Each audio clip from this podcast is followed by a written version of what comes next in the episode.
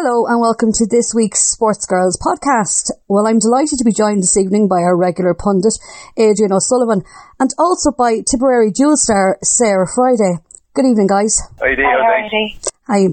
Listen, Camogie fixtures, guys, felt the full wrath of Storm Ciara over the weekend, but do not fear, we have plenty to talk about. Sully, the third level Camogie competitions this weekend, UL are in the Ashbourne Cup semi-final where they play WIT. Sarah, you have won the Ashbourne Cup with UL. Like, how important of a competition is it? Ah, yeah, like, um, it's, it's a massive competition for girls at that age level. Like, a lot of them, look, sometimes it can be the break get through to their intercounty, um, in that regard, that very much that I believe in every kind of college team you can come in with no kind of backing or, or anything behind you and it's a clean sheet and you can get kind of give it your all. So from a player's point of view, you always see these girls arise that never played on an intercounty team before and all of a sudden they're in an Ashbourne final and for years after that they're with their intercounty team. So it's definitely a good um benchmark and a starting place for a lot of players. But for that as well, like I suppose, like it's an off season from an intercounty and club point of view for majority of players. So you're kind of getting in from the start of college and training with this group of girls um, off round on trips on the bus to all parts of the country and really kind of forming a, a, bond. And you're probably living with these girls and spending every and day down in college and then lettering each other at the weekends when you're playing in league games and different things. So it's uh, it's a definitely a special bond that you're building up all the time with girls that you'd probably be used to playing against. And now you're living with them, you're playing alongside them and it's definitely something very, very special from my own point of view. I played enough years of it anyway, so I, I know um, myself it was definitely some of the best years of camogie that um, I've ever played, and it definitely, if it wasn't for that, I wouldn't have a whole pile of silverware. I'll put it you that way as well. well, that's the good thing about it. In recent years, you know, the media coverage of it has gotten so good because when you look at um, the Sigerson Cup, everyone knows about the Sigerson Cup and the Fitzgibbon Cup, but in recent years you've had the ladies with the O'Connor Cup, and now more and more people are hearing about the Ashbourne Cup.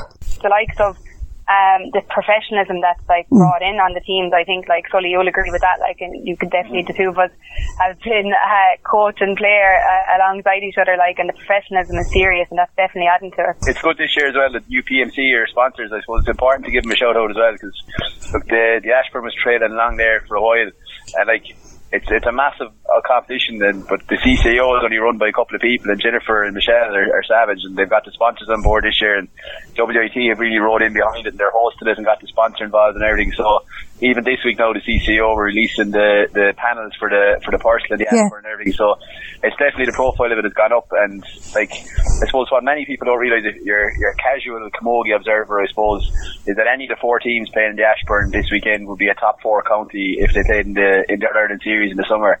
Like it's a serious standard and like these teams would regularly hammer the hammer the county teams maybe outside the top three in challenge matches all over the winter. So like it, it, really is a different level of competition to maybe what you might see at other times of the year, you know. Sully, we won't put you on too much pressure. Was it your game against WIT? You know what they're about and everything. The other semi final, UCC against DCU. Yeah, look, I don't mind talking about the Ashbourne. Obviously, I'm not going to make any predictions yet because I'm involved in it, but not like you. Passionate. I, yeah, no, but I'd be passionate about the competition because mm. I think it's like Sarah nailed it there. It's it's a really special special competition, and like I can only speak of our own experience. So it's involved with Mary I one year as well, but like every college that's going to that are in the same position as what Sarah said. They're hanging around together every day. They're going to class together. If they're not in class, they're hanging out in the bars and cafes, having coffee, and they're training and like it's it's different to anything you'll ever experience. And for us, obviously not for WIT because they're the host, but for ourselves, mm. Cork and, and Dublin next weekend. Like going down for the weekend, and if you're lucky enough to win the first day, having the two games over the weekend, and staying in the hotel, and the little things that go with that, and the crack you have, it's it's a really special, special competition. Aside from the the quality of the players that are uh, that are on show, like I think the the team lists were released today, and t-shirts, a who's who of players. Like it's it's actually scary the amount of talent that's going to be on the field on Saturday. And if there's anyone around Waterford, I definitely encourage them to go down and see it. It's it's well worth going to going to have a look at. You know. Sully, would you say this competition has helped you? Well, I suppose I'm the manager in UL, and definitely probably one of the stupidest things I ever did was agree to take over a team that had won three in a row. um, hey, you're not going so bad, Sully. Either. it's an interesting dynamic. I tell you, the the first night we came down training, sure, and Sarah was one of the culprits. They all rocked down wearing their Ashbourne jerseys from the year before, and I think it was very much a case that they were marking their territory. You know, that I knew who the number 12 and 14 were and who was who number 5 last year. I'd they were afraid they wouldn't be known. They were all definitely marking their territory. Did you have some kind of initiation for uh, Sully, you know, his, his first time, which is no? Ah, geez, nothing that we could be saying now anyway. All right. I know, definitely. As, look, as a manager, I suppose um, it, it's really helped. Like you're just surrounded by so many professional people that are really the best at what they do. Like I suppose we call the college the same. Like we're lucky in UL, it's a, very much a sporting campus, and you have access to just the top facilities, everything Yeah. you want. UL Sport really look after it, and like I suppose to be fair to them players, like they'd done it all before, and I hadn't, and I suppose I had to raise my standards to match what they had set before. So, um, yeah, it definitely helped, and I suppose the the network of people that you that you get to meet around the place, and that you could obviously go on to future jobs with and stuff has, has been good as well. And like the, the I suppose the caliber of people you're competing against. I suppose the in 2018 when UL won it, I wasn't involved, but like the UCC management was Wesley O'Brien and Niall McCarthy, and like they won the Fitzgibbon last year and are in the final again this year. Like WIT this weekend have Tommy Shefflin as their manager, and he's just won the last two All Ireland Club hurling championships with Ballyhale. Like so, it's like it's a serious competition. Like it's not. You know, it's it's just it's it's top top level in every way, from the players to the management to everything preparation. It's it's just it's So top highly class. So, yeah. Well, that's exactly it is. When you see, as you said, Sully, about, you know, the sponsors come on board, shows you like that the third level people that run the competition don't want to make something big of it. We mentioned you playing under Mr. O'Sullivan. What was he like, Sarah? You can be honest. You can be honest. I know the, the the lads are super. Like anytime you played under them since like my I've played two years with two years fully with two, yeah, yeah. two, yeah. So it was uh, four years before that as well. Like it, it just it's the professionalism that's brought through with the what I noticed. It was actually my first kind of real look at a professional setup, and that's coming from an intercounty side, uh, club side, anything. But the UL setup was so so professional. And Sully definitely like carried that on. Like, you know, there'd never be anything, no stone left unturned in that regard. Um, and, and a good management team in alongside that you can kind of have the discussion as well that you're not leaving everything kind of to yourself. You know, like he's caught the van, Neve Ryan, um, lots of people in there helping him out. Like, you know, you need that kind of as a management, uh, to be able to look to people and, you know, you can't see everything for yourself. You need to be able to step back and say, did you see the same thing as I'm seeing there, or something different? I don't think would probably be the first today. He never minds asking for, Yeah. like, help or guidance in that regard. And that's, like, massive for a manager. You just can't have tunnel vision your own side of things and that kind Yeah, of thing. it's No, a is part that, of is it. that okay, Sully? Is that what you want to say? Sorry, yeah, that's what we that's what we before we go on.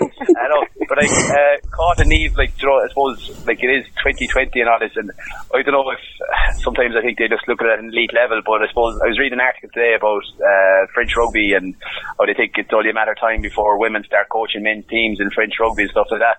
But you only have to look at Saturday Yeah. Example. Like as, as Sarah said there, Carter Van, Neve Ryan, Sheila Moynihan, they play a huge part in, in coaching and preparing and the UL team. Iona Heffernan, the ex-Waterford player, plays a huge part in, in preparing the WIT team.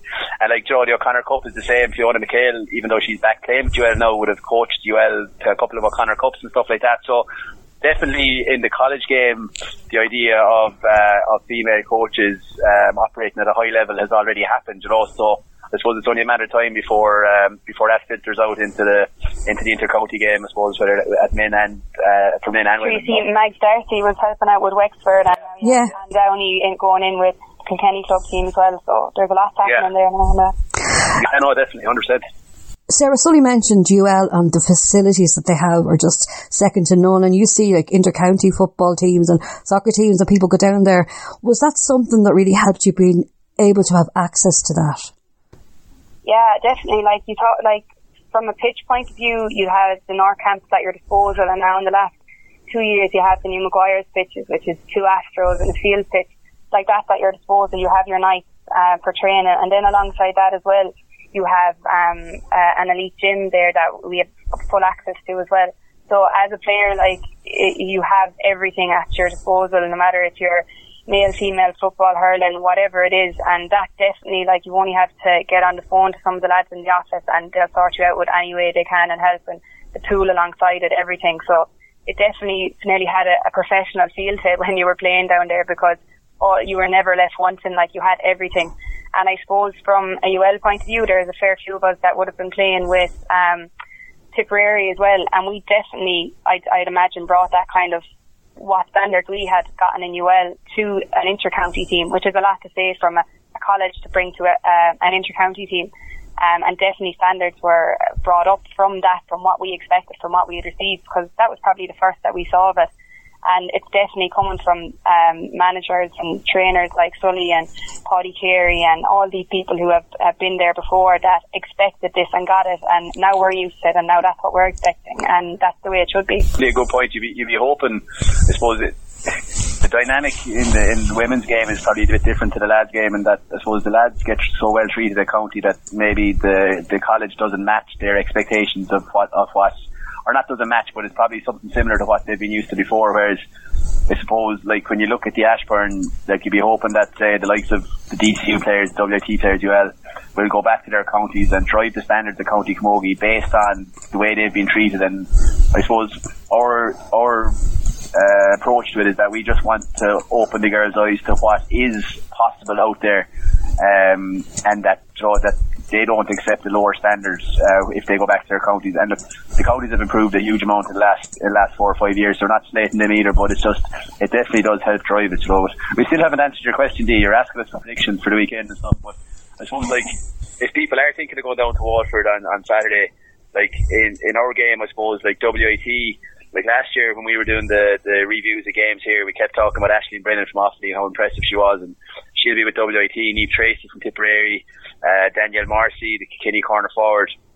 Um, Shauna Quirk, who's into like Sarah, she's nearly more Ashbourne campaigns than Sarah if they had into her fifth or sixth one, um, as well. So, uh, like Joanne Dillon from Wexford, they, they, have a, they have a savage outfit. Uh, UCC, um, I suppose traditionally the college, I suppose it'll always be a little bit more Cork based. They'll have Chloe Sigerson, Orla Cronin, um, playing with them. They've, uh, a player, Sarah know as well, Caoimhe Perdue, the, the hockey player um, will be playing with them as well. She's definitely one to look out for for the future. I think if if Tip can get her on the field, the hockey commitments are massive. We've seen it ourselves over the years, but um, she's a big star of the future. DCU, Sarah O'Connor from Wexford, one of the O'Connor clan from St Martin's, top class. Ava Linsky was the one of the Soren stars in the intermediate championship last year for Galway. Kellyanne Doyle has been a regular midfield for for Kilkenny over the last couple of years, and they had four or five of their players named to start for Kilkenny in the game that was postponed at the weekend. So they're all top class. I suppose ourselves, we might be a bit unusual in that. I suppose we're probably lesser known players. Obviously, Beth Carton is a dual all star. She'll be known to the to casual Camogie observers, but um, we kind of tend. I suppose we have a lot of players from maybe Clare, Limerick, um, and Tipperary that maybe haven't got the national limelight just yet, uh, due to their counties maybe not making the breakthrough the same way that Cork, Kilkenny, um, and Galway have. But um, yeah, look, the four teams, it's going to be a really top class competition. Um, and there's an interesting, very interesting uh, games coming in the Purcell as well.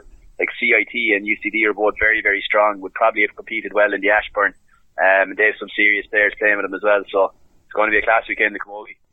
We won't ask for your prediction, Sarah, but how do you think the two games are going to go? Um, like like always, it definitely always comes down to the wire and the grit. And I, I must say, for the last however many years, I actually haven't seen many other games bar the ones that I've played in. But like from what I've heard, like and ones I've played in, it's been grit. And the the weather conditions is massive when it comes to Ashbourne. Like you never have this image in your head of this lovely, free flowing, hard uh, ground, ball moving really fast. Like that doesn't come into play when you think Ashbourne. It's um, it's really like whoever wants it most, and that's what it comes down to on today, on the day. And I think that's what makes it so exciting as well for a player, spectator, manager, or whatever. That it's literally um, girls going 100% at it, um, alongside all their friends that they're after making through this uh, the few years in college. Um, to get to the next day, like when you're in college, all you're talking about is the weekend, and everybody knows no matter what time of the year it is, whether it's June, July, August, when you say the weekend in third level Camogie, it's the Ashbourne weekend. So to get to that Saturday, um, uh, and then with the, the buzz of getting through that, please God, as a player, all you're doing is driving forward and ready for Sunday. You're running on adrenaline at that stage. So from a spectator's point of view, you're kind of nearly feeding into that as well because they're usually in kind of close environments where you can really get involved um, in the play. Um, so it's, it's definitely very, very exciting uh, from that point of view. Like the whole uh, adrenaline of the weekend feeds Yeah. into from a, a spectator point of view as well. No pressure on you, Sully. What's preparation like this week? Ah, look, I suppose you're kind of keeping it light this weekend, or this week really, I suppose. Um, like last weekend, I suppose the games were called off, so that probably took a little bit of the pressure off the players from a recovery point of view. Um, same, same for all four teams. We won't do a whole pile now this week. Um, like, you know, it's, I suppose a bit of the narrative around on, on Twitter and stuff like that is UL are going for five in a row. I don't really believe in that in college sport, in any in any sport really. No, but just the turnover of players is massive. Like Yeah. you know, so like we probably lost nine of last year's team, so you might have six maybe that played last year, and you might have a couple going for four medals, and you might have a few going for three and two, and there's no one going for five, and it doesn't really make any difference, you know. So, like, we really just encourage the players to to enjoy the week. Like, it's a unique sport and experience. Um, to embrace it, to spend as much time with each other as they possibly can, because when it's gone, and you, you really miss it as a manager or as a player. Um, it leaves a real hole in your life. Like as Sarah said there, once you come back to college in September, everything you're doing is geared towards February. And like, I think Sarah mentioned it there a while ago, like, you have to think of everything from weather conditions Yeah. to the bounce of a ball to, to whatever, to getting the hotel right, get everything right. You need everything to go your way to win one. So, like, we don't focus on the outcome, we just focus on letting the players enjoy it. And look, if they perform to their best, if they're good enough, they'll win it. And if they're not, they're not. And the best team, usually in the Ashbourne, the best, the best squad will come out on top, um, on the Sunday evening because you'll need 20, 24 players to, to get over the line over the two days. And whoever has the best squad will win it. So, yeah, that's it really, just for the week to get them just to relax, get the new players to not get too nervous about it the first years and stuff like that, just embrace it, enjoy it, and go out and do their best. And look, if they're good enough, they're good enough, and if they're not, we'll drive on and we'll try again next year, sure. It's very exciting as well from like the two, like there's DCU were there massively coming in as you can't be an underdog.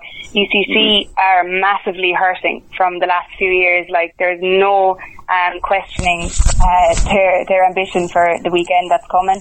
And then of course WIT you can't take away the advantage of being at home, um, surrounded uh, by by all your college, your people nearby are, are going to see it as well. Having home advantage is massive. So there's loads and loads um, to talk about and be excited for for this weekend um, with uh, lots and lots of bites, definitely guaranteed. Well, I'm looking forward to it, and I have to say now, you guys have sold it.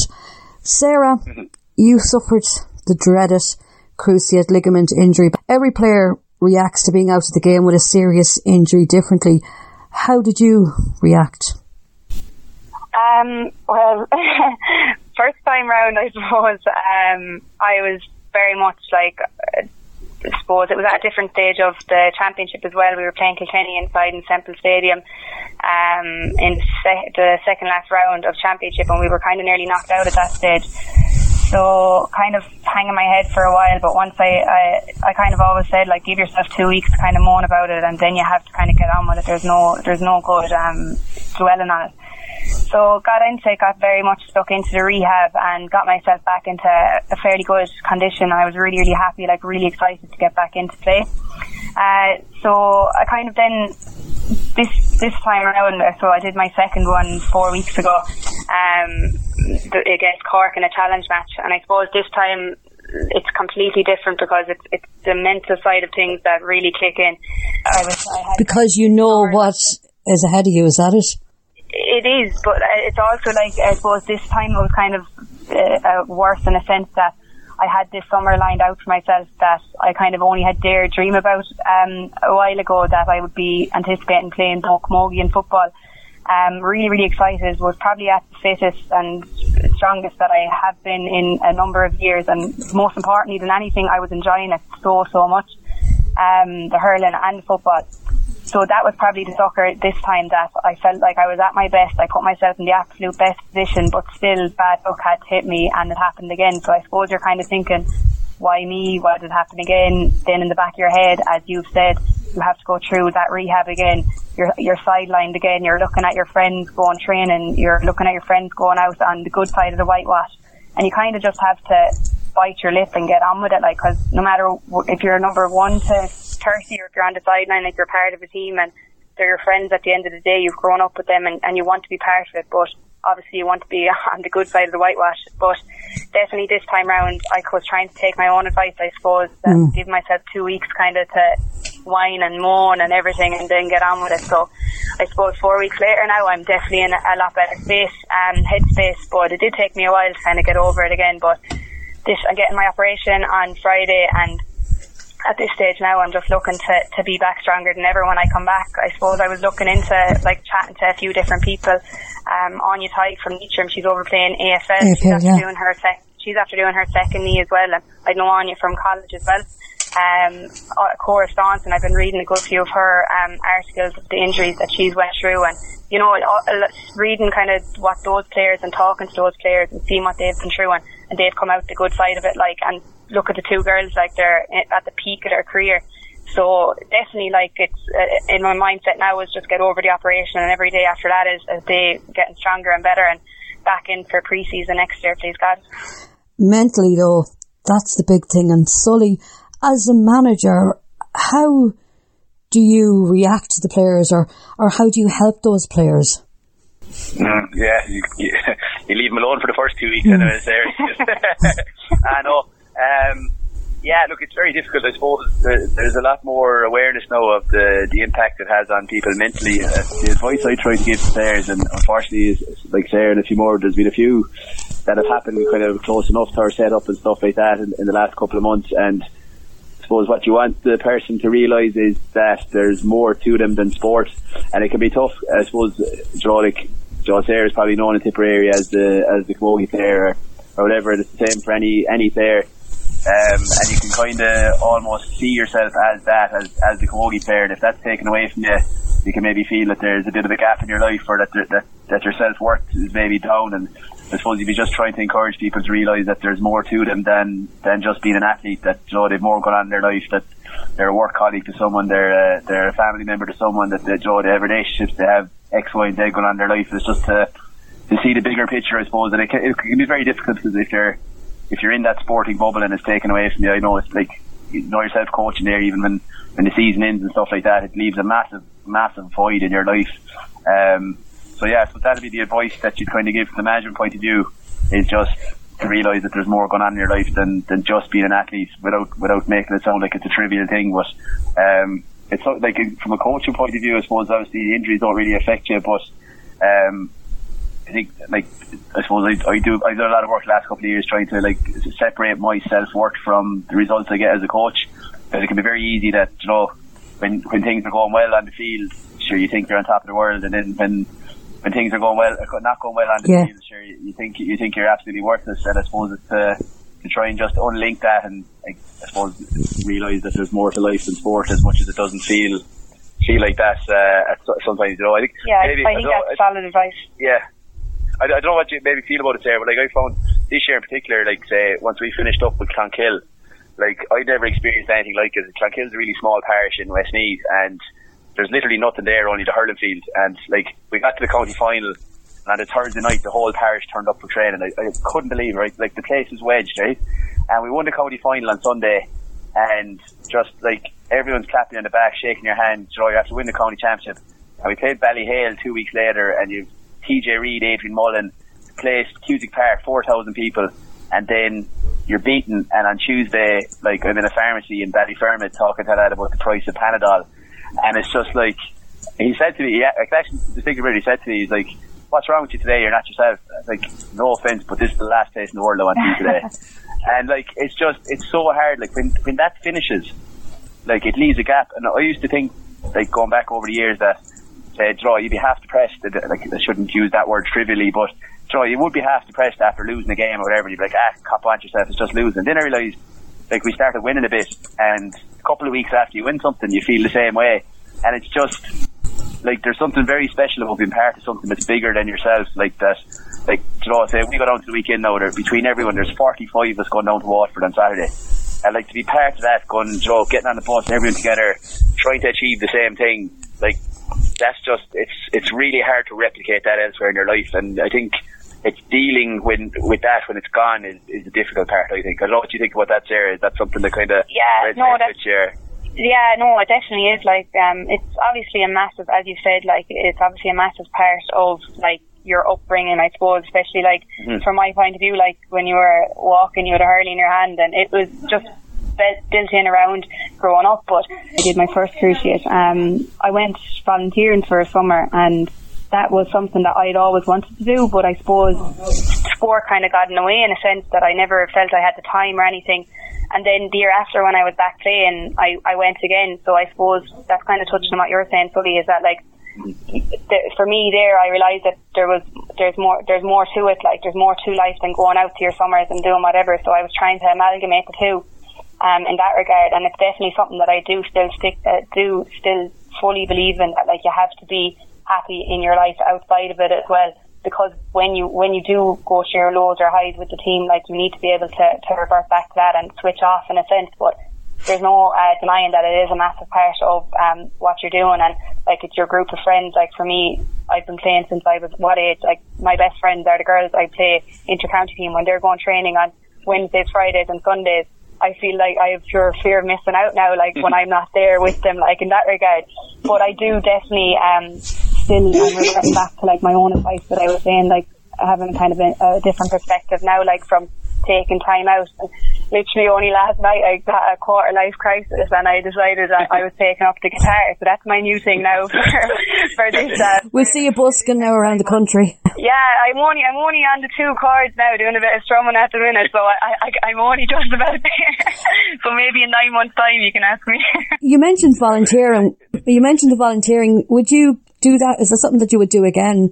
You know, now that you have the time, or yeah, I've done it three times since since 2016. So this would, if I, was, if I was thinking about going again this summer, it'd be my fourth time, and it's definitely like 100% something now that's a part of my my uh, my life. Like in that regard, like I was even thinking recently, like it only took me, like I was saying, give myself the kind of two weeks to wallow, and then I was like, right, what's next, kind of a thing. And I was looking into where I could go or what I could do, and it's definitely something now that I 100% I can say that I will be doing it again. When I was in Uganda for the last three years, like I've, every time I come home, I'm like, it's not the last time, like I'll be back. Yeah whether it's going to be this year or next year, whenever, like it is something that's part of what I'm doing now and part of me. So I will be going back again. It's it's something very special when you become part of something like that. And as Sully was saying, when you go to a place like that, like you're you're not no one knows me as to like sport or anything like that. It's Sarah the teacher, Sarah the friend, Sarah the yes. person who kicks the soccer ball with me, Sarah does you know this kind of a thing. Like you're you're a lot more than what you think you are um, here in Tipperary, here in Tennessee, and it's really nice uh, because then people, when you come home, start seeing that side of you as well. Um, so it, it's people are always surprised by uh, when sports people do more than just sports yeah. and stuff like that, and I think it's so important, like this. To, uh, for me anyway, like I always, I, I love challenging myself and doing new things. Like at the start of the year, I was like, I want to start jiving, and I went jiving, and I was like, that was something that I never would have done like a few years ago. That I'm the same. So, That's what I want to do. Yeah, it's cool. Like you know, like something different. It's stepping outside your comfort zone. And um, have you always been like this? Have I? Yeah. Or is it just Not something really, that in the last? Kind of, yeah. No, it was literally since I did my yeah. first cruciate in 2016, and I kind of just started doing new things. But sports definitely a, definitely a central part of it all, like I've said. But I kind of try to see, as Sully has said, a different side, a different side too, like different areas that I want to kind of go. Like I was up last night and there was 16 year old coming out against me from guitar lessons and she was unbelievable and I was walking in not even knowing how to hold it like I was like this is so embarrassing. But once you get into the swing of it then you're like no what? It was worth it. It's always the first step that kind of makes it that little bit hard but once once the, the thought of everything is always the worst and everybody will say that whether it's going for a gym session or going to for your first guitar lesson the thought is always the worst but doing it then is um is no problem at all. Yes Sully sometimes sport can in some ways take over our lives. And as you said, and Sarah said rightly, you know, we have to kind of have a distance.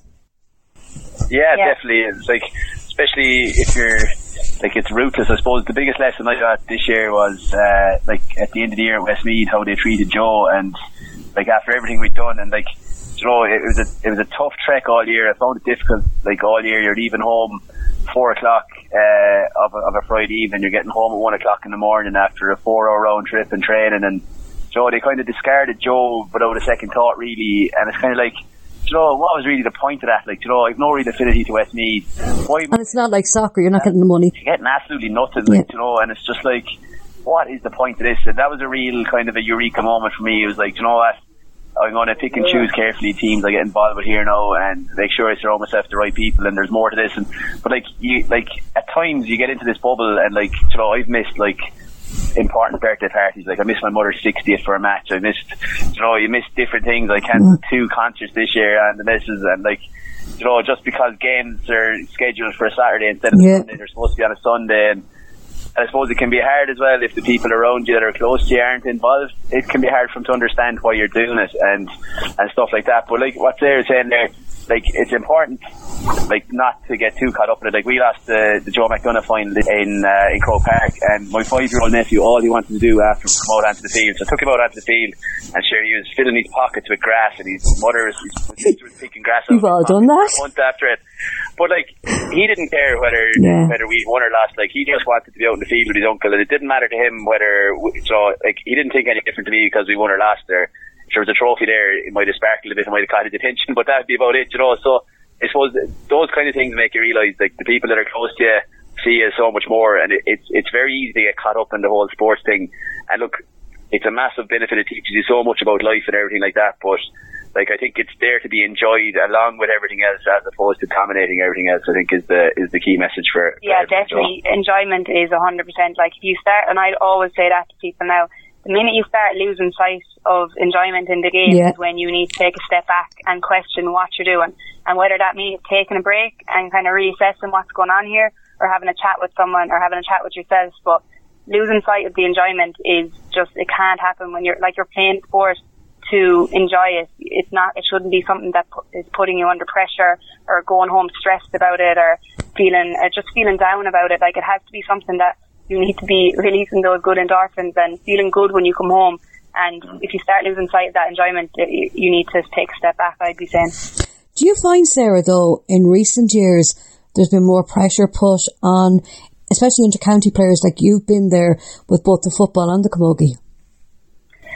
Yeah, there is, like, to a certain extent, especially, um, it, like, from where we're pushing ourselves to get mm. to this um, 2020 vision, and we want to uh, perform when we get in front of the stage to show people that we're, we're training hard, we're doing we're doing all the sim- similar things to to the hurlers and the footballers.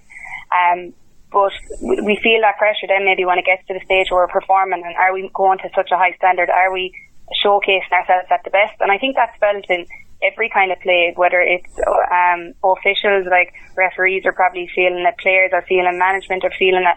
Um, and I do think it's probably going to take a while, like to settle into that, being used to being at the uh, center stage of different yeah. things. But I, I, I don't know. I don't mind. Like I think pressure is a good thing. Like it can it can make you kind of uh, rise above it then, and we kind of need to get used to it. If we're looking to be um, at the at these double headers uh, on television, um, being part of these press releases, all this kind of thing, we have to be able to perform under this pressure. And the more we we're rising to it, the more we will. And I don't I don't think there's any like maybe from like as Sully said, I I totally would see maybe how girls or people could get caught up with um, the pressure point of view of missing family events and that, and that's just something that I've 100% clamped down on myself um, recently. Like even with the football and camogie this year, like I had it straight away in my head Shane and um, Bill, who were both very understanding, like that I wasn't going to be letting myself get burnt out um, or miss um, really important milestones in like my with my family and different things like that. And they were straight away like Bill was the first person to say to me like there's more to it. Like and when I wanted to go to Uganda, he was just like I respect that. Go for it. Just don't be expected to walk back into the team when you come home. So I think that everybody's growing, be it player, yeah. manager, or whatever, and we're trying to find that right balance in between. And I do, I do think it's going in the right direction. So I think it's definitely something that we're all conscious of. Um, but not in a bad way. I don't think personally myself. I don't. I don't see it, uh, the pressure as a bad thing. And I think if we're honest with each other as well, you know, you were honest there with the management team about what you want, what you want to do. But they said to you, you know, you're not going to walk straight back into the team. And if you can go to talk to someone, Sully, and if you can be honest with your management or your players, it kind of maybe, you know, kind of takes the pressure off. Yeah, it does, of course. Like any, it, it's been rare enough it happened now, but anytime so you get players come say, oh, I'm going to America for summer. Enjoy it, lad. Best of luck. If I was 21 mm. again, I'd go as well. So, like, at the end of the day, I don't know, if, if maybe I've just been very deep though, but like, you know, you only get one chance to go Yeah. to these kind of places. You'll be hurling for the next 15 years. And you know what? Like, you get very little thanks for it at the end of your career, most lads, unless you're, unless you're the top, top level. You know, ah, maybe that's, maybe it's just been a bit cynical, I suppose, but. No, I think Sully, in recent years, I think, as we get older, I think as we get older, and I think things are happening as well in our life, and, and other things are happening, and you do realise, you know, life is what you make of it, and I know we love sport and that, but you know, just go out and live it and do what you want to do. Yeah, but I suppose as, as a nation, I suppose we're kind of we're only coming to terms with this kind of life balance concept. I suppose in the last couple of years, um, you know, and I suppose in small parishes it can be hard for lads. I suppose the expectation is there that you know you're, you know, you're from the parish and you know your grandfather and your father played and Yeah. you stay around and play for 15 years as well, and it's kind of. But I think that attitude is very much changing, and like we were trained tonight now, and Paul Flanagan was there with us, and he does a bit of the kind of the the sports psychology with us and stuff. He's a Clare hurler, and like he's just back from a trip around the world as well. And sure, look, he's probably the same as what Sarah was. He'll go back in, and maybe he'll find it hard to get back into the panel. But like one thing's for sure, he'll be enjoying his hurling because he's gone away and done his travelling. And look, if he doesn't make the team this summer, sure he'll make it next summer. Yeah. You know, it's like it's not the end of the world. It's just like get that balance. I think managers are slowly but surely um, coming around to that kind of way of thinking. And like, there's still a few old school lads out there, like, but Yeah. I think the the younger generation of managers coming through understand it and get it. And look, I think like I'd always say that if you're, if you're getting on a bus to go to a championship game, you're better off with 20 players who want to be there and Yeah. it than 30 players where 10 of them feel that they're forced to be there or don't want to be there. So you're, you're as well off to, to have the happy camp, you know. You know, you mentioned that last year in Longford, there was so much made of one of the Longford players, Darren Galler, actually from my club. He went off. He wanted to go to America. It was his opportunity. And earlier that year, a lot of people are kind of from, from the club were saying he's going to miss the local championship. And then, unfortunately, we had a tragedy where one of our young lads passed away suddenly. Hmm. And everyone was saying, Gally, go off, enjoy it. You've only got one life, Exactly. and you know, and I think it's, it's, yeah, I think that, that, I think that's what it's, that's what it's all about, and especially in Gaelic football and hurling and camogie, we're, we're just tight knit community, and when something like that happens, you know, and we do get annoyed over people kind of leaving and that, but something else happens, and you're like, they're going, no, listen, we're too small to do that, you know, we have to get together. It's unrealistic as well. Yeah. There's a lot of throw there about Cathal McShane thinking of going to Tyrone or Oh. going to Australia. And Then coming back, yeah. talking about Sarah Rowe, how dare she go to Australia and play football. Like, you joking me. Like, which, what would you rather do? Stay in Mayo and kick a ball in front of 200 people or go off to Australia and be a professional sports person and get paid a few quid to kick a ball in the sun and be a professional athlete all day, every day? It's like, come over the fog, Peter. You know, you have a bit of perspective. I'm actually loving Sarah's. Um, do you follow Sarah on Twitter or Instagram, Sarah? I do. Oh, yeah, she's so funny. amazing. Like, I love. like, she, I some everything. yeah, they put up everything. Like herself and Ashley. Now we know Ashley Sheridan very well. Ashley's from Mullahoran, and I just think it's brilliant. And yes, you know, I kind of go, oh gosh, I'd love to live like that. But you're also kind of promoting it, and they're so proud of being Irish. Yeah, like Orla O'Dwyer in particular, like um, and Anna Ashmack, like they'd be two of the tip girls gone out Yeah. who I know very well, and just following their stories. Like I was only chatting to Orla um, there yesterday, or the day before, after their game against. Uh, We're going to talk about that after, yeah. yeah, but like I was just. I, I, was, I was just saying there, I was like, the interest that I'm after getting in uh, the AFL now Yeah. is ridiculous. And it was gas because I said to Orla, um, oh, I, I, Joe, I'm picking up the rules slowly but surely by watching it all. And the first thing she said to me was, please don't watch me if you're trying to learn the rules because I don't see what's going on. Would you have done? Would you do something like that, Sarah? Oh, Jesus, I, I want to get back on the hurling field for, and the football field first. But it definitely, like, Yeah. who would not want to be a professional, play Yeah. professional, like, for a game? So it's definitely something that all sports players would Mm. be probably lying if they said that they didn't dream of doing something that you, like we've been saying before, love and enjoy and getting a few, a few quid for it as well. Sully, we'll go back to the intercounty scene, and a lot has been made recently about Kilkenny's unusual team selections. How do new managers react to that? Yeah, um, it was yeah, it was an unusual enough team selection, I suppose, uh, mainly because of who wasn't in it, I suppose, as opposed to any um, anything against uh, players who were in it. Um, was there was no no Ann Dalton, no Katie Power, uh, no Grace Walsh, like Joe kind of stalwarts of the, the Kilkenny team. Now I did see a photo on Instagram of Katie Power with a big massive cast on her hand, whatever happened there. So that obviously I presume accounts for that. But um, yeah, I suppose like like what we talked about there earlier on, like they came into UL, and I suppose it, it like it, things have been done a certain way for a long time. It's a tricky one for a manager to to balance, I suppose. Um, you kind of don't want to reinvent the wheel to a certain extent because obviously it's been successful and obviously Brian was involved with Anne and uh, with Anne Downey and they got the three finals in a row and they won one and like you know they're always competitive so do they really need to change much but I suppose at the same time you're not being true to yourself if you don't put your own stamp on it so um, I suppose that's the balance that's there I know from talking to people in Kilkenny I was involved in Kilkenny for a year myself that I suppose maybe the one accusation that had been thrown at Downey was that she didn't develop enough um, talent. Many counties have you been with? Jesus, he gets around, doesn't he, Sarah? Six or seven, I'd say. Uh, Kildare hurlers, Westmeath hurlers, uh, Car, who else? Tip, no, not Tip. Oh, didn't want you, don't want you, Tip. Had about four and a half weeks as the manager of the Offaly Camogie team, but we had uh, cultural differences. Didn't quite work out. So, so yeah, I don't know if I can count them or not. Yeah, in all fairness, it is something different going up to Offaly, yeah. Yeah, look, the Limerick lads are hard to get along with, you know, sure, we'd want to be doing foam roll and then prehab and injury prevention and all that kind of stuff. That doesn't really wash it in the Midlands, you know, so, um, but, yeah, look, the, uh, yeah, so I suppose Brian's kind of caught there, like, but the, there's a couple of interesting stats that we spoke about last year after the All-Ireland final. Uh, Kilkenny had only won two All-Irelands in I don't know, or three Ireland, sorry, they won three Irelands in 13 years. They won a minor, senior, and intermediate.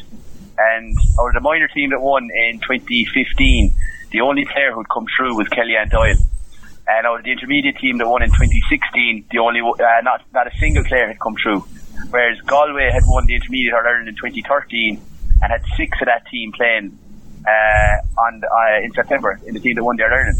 So it just looked like that there was a clear pathway there for Galway, and I think Cork are the same.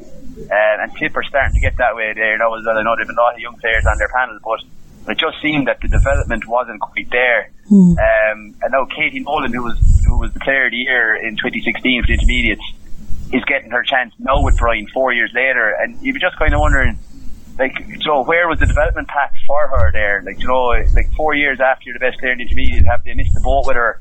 And I had a great time for Katie. She was one of our best players that year, but like so, so I suppose maybe that's what Brian's trying to do. He's trying to give young players a chance, and like he had named an experimental team, and I suppose it's probably a signal of intent really that they're probably aiming at the aiming at the summertime and having a strong panel for the summertime, and not sacrificing the league, but maybe willing to take the hit a little bit on the league if the experimentation doesn't really work out, you know. But it is it's definitely a balancing act for managers when you come in over a team that has been reasonably successful like Kilkenny have, you know.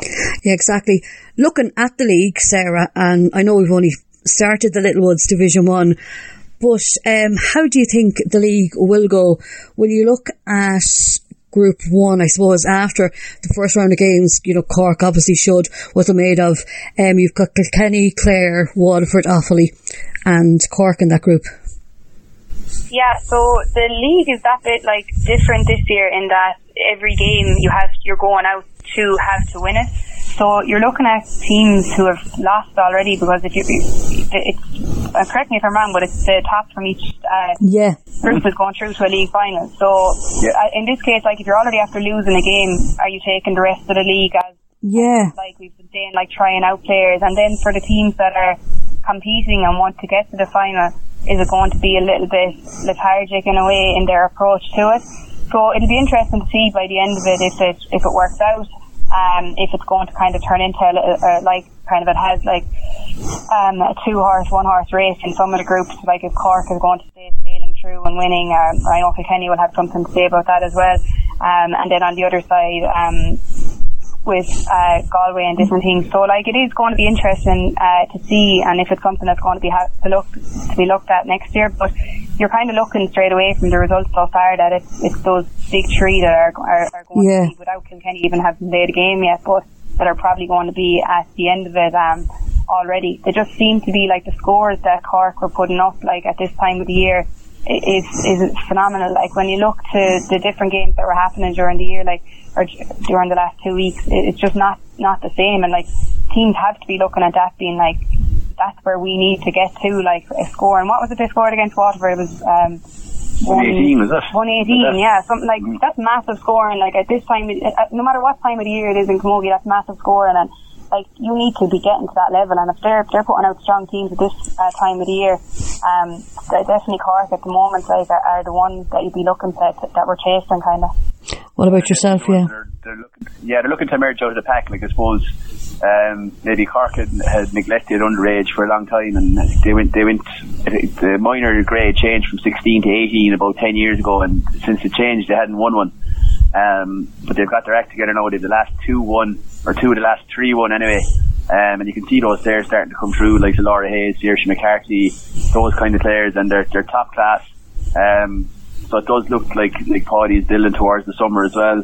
I think Galway have no choice but to go and try and win the league because they need as many competitive games as they can. They're probably in the weaker group um, in the championship, and like the reality it is, if they get to the league final, whether they end up in a quarter final or semi final of the championship, they'll probably only have two games that are going to test them in the whole season, and they're going to have to try and get to that league final and maximise that as well. You know, so um, yeah, it does look like it's going to be the big three um, again this year. I suppose the, the, interesting thing would be to see who comes out of the pack maybe and tries to put their hand up to be the fourth. You know, it is going to be really really interesting, and obviously you know with the, with the whole new rules.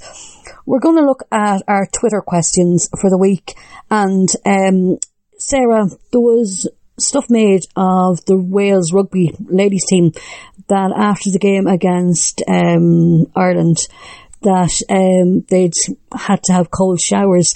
You know, I've seen it happen in club games here and that. Is that something that happens, you know, in intercounty camogie? I suppose maybe an odd club game and that, but obviously when you look at um, international, it's not great.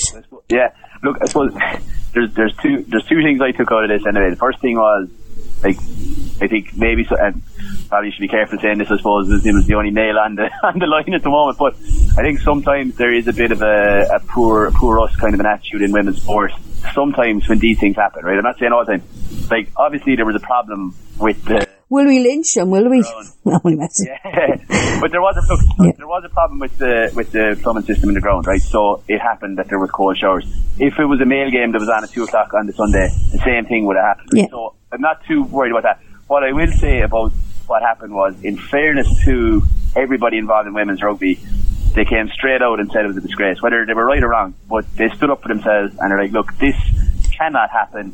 This is a joke. What's going on here, right?" I suppose if you counteract that with what happened in the Limerick Tip game in the Camogie two weeks ago, um, I saw a discussion. Uh, Dara Cahur, who works for the Camogie Association, as a freelance reporter, slow guy now, so I'm not going to say it, uh, Dara, after this, and this is not anything to do with you, but he made a comment on Twitter. There was an article saying that it was a major controversy that the score was wrong in the game, or that the two teams didn't know what the score was. And he was arguing that it wasn't a major controversy and that the Camogie Association had handled it well. And I was just thinking, I just came across it and I was like, is this really the standard that we're willing to accept in Camogie? Like, that that two teams can walk off the field in a senior Division One National League game, not knowing what the score was, and that someone could stick up for them and say it wasn't a major controversy. Like, you know, like, is that really the standard that we're willing to accept? Is that the minimum standard we set for our Camogie Day? And like that's that's the kind of thing. That's the reason that that I would have got involved in this kind of stuff with Tom is because I suppose like I think the players are kind of sick of the coverage that's out there. That mm. you know, like in prediction in previews for games, nobody ever predicts who's going to win it. Are we afraid to hurt their feelings? Just say who's going to win the game. You know, if if the two teams walk off the field and nobody knows what the final score is, that's not okay. So it is a controversy, and like it's not a go at Andrew Larkin, the referee, or anything like that. But there was no explanation of it. Just oh, we reviewed the game and tip one. Yeah. So what happened? you know, who's taking accountability for it? Did someone apologise to the players? Did someone apologise to the management? And it's just like, this is okay. It's like, it's not okay, I'm sorry. So, so fair play to the rugby, the rugby people. Whether they were right or wrong for having a go, at least they did it. And they, they highlighted the, they highlighted what was wrong. But like, is that the minimum standard we're going to accept in Camogie? I don't know. I don't think it's good enough. Um, your county actually was involved in that game, Sarah. I do agree with Sully that it was basically a case of we reviewed it, here's the score, instead of admitting, I think if they were honest what happened, people might have felt, well, you know, well done. Yeah, um, that's it. Like it was just uh, that that day was so strange. Like you were saying, it was just walking off the pitch, not knowing what was happening in the dressing room with the team. Okay, surely by the time everybody has changed and we're walking out, we will know what is happening walk, getting food, still not knowing what is happening, looking for videos to look that we have recorded to get sent to Croke Park to be assessed. And it was like, do you not have a video of this? Like, why are you looking from our sports, um, from our uh, staff person to get this video? And it was just very, very strange feeling like that. Like I was kind of saying, like previously, that you take this professionalism that you're getting. Yeah third level and different things and bringing it on. And this was just something, it nearly like it brings back the memory of that fine cost um, between Dublin and Clare a few years ago for a yeah. position. And it's kind of like, is this going to happen every few years that there's going to be these things that you nearly feel like when you're watching reeling in the years in a few years time that it's going to be like do you remember that time cost happened or do you remember this Megan um the, we didn't know who won the match when we were walking off and it's just it's not good enough like and it needs it, something needs to be happened there and then that yes. the video was either watched straight away or like a, a number of people have said that there was a second, third, fourth official that was keeping the score and it just it can't happen, and it, we just need to be making sure when we go out that we meet in high standards um,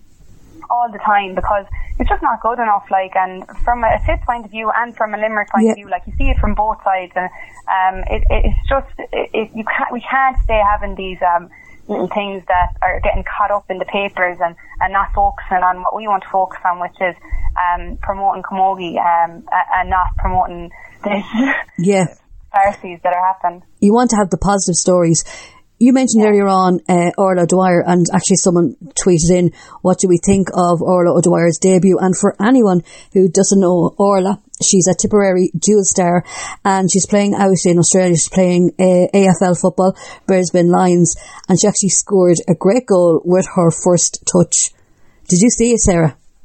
Yeah, I did. I um, I made sure the minute when you wake up in the morning and you know the matches are on. Yeah. Say we're a few hours behind.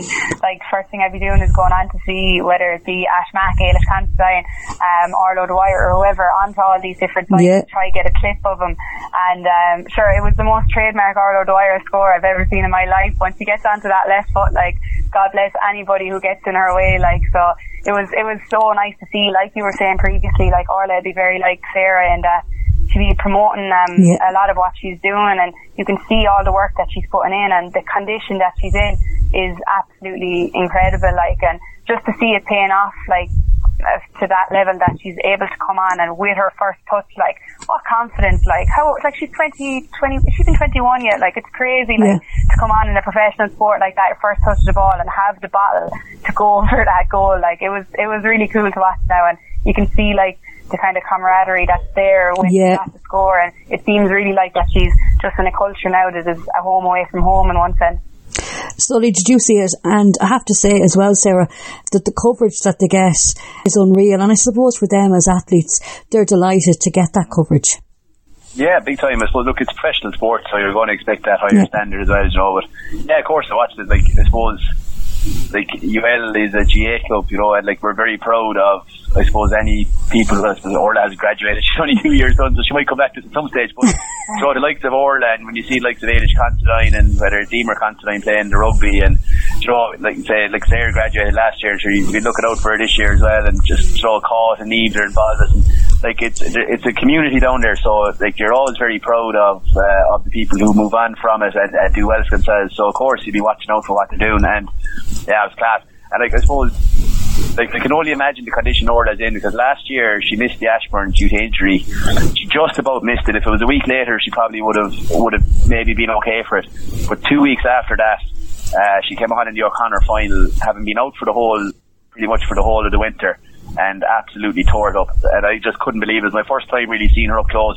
I was like, for her to reach that level of performance with so little training done, I was like, she's a special athlete. And like I can only imagine, um, as Sarah said, I, I haven't seen any of the work she's doing. I was following her on Instagram now and see and get an insight into it. But I'd say, like, putting her into a professional environment would turn her into a scary prospect to be up against. And she might come back. She might come back for the weekend. Actually, if there's anyone, yeah, I was just, I, I, think I heard actually that she was from recently following her on Instagram. I think she was just in the airport, so I don't know what's yeah, happening yeah, there. Yeah. So look, in centre forward, so the opposition beware. In she goes. Yeah, no, class. And Ailish Considine is doing deadly as well. Like, and you know, look, it's great to see it. Look, we are very proud of them. So if, if there's anyone on the off chance they're listening, keep it up. We're all definitely keeping an eye on you over there. Um, also, our final question, and if anyone has any questions for um, ourselves on Sports Talk Camogie related, just um, tweet us or even send us um, DM. Guys, Sarah first, and then I'll, I'll, I'll ask you, Sully. When games are called off, like obviously the weekend, and I have to say fair play to the Camogie Association for doing it so promptly, how does it affect players, Sarah? Um, I suppose it depends what kind of stage you're Mm. at. Like, um, probably when I was younger, I might have like, I, I, I mightn't have took it so well, and I'd be thinking, um, when is it on again? I, I this this kind of thing. But when you kind of get a little bit older, you have to adjust to these things, and I suppose you kind of have to say it to the rest of the team. But you do, like, especially for a, a league game, you just kind of have to reassess and, and get back on it. But you kind of know yourself in situations like this with weather conditions, you have a fair idea yourself that they're going to be called off. But you'd rather it be called off than go out and play in conditions like Yeah. they have been like this weekend. So, like you said, the promptness of it is what's key, and being like the way it was called off so um, promptly on the Saturday or the Sunday morning, very early.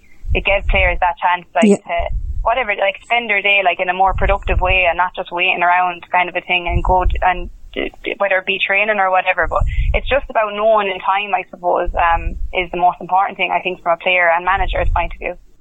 Sully, as a manager?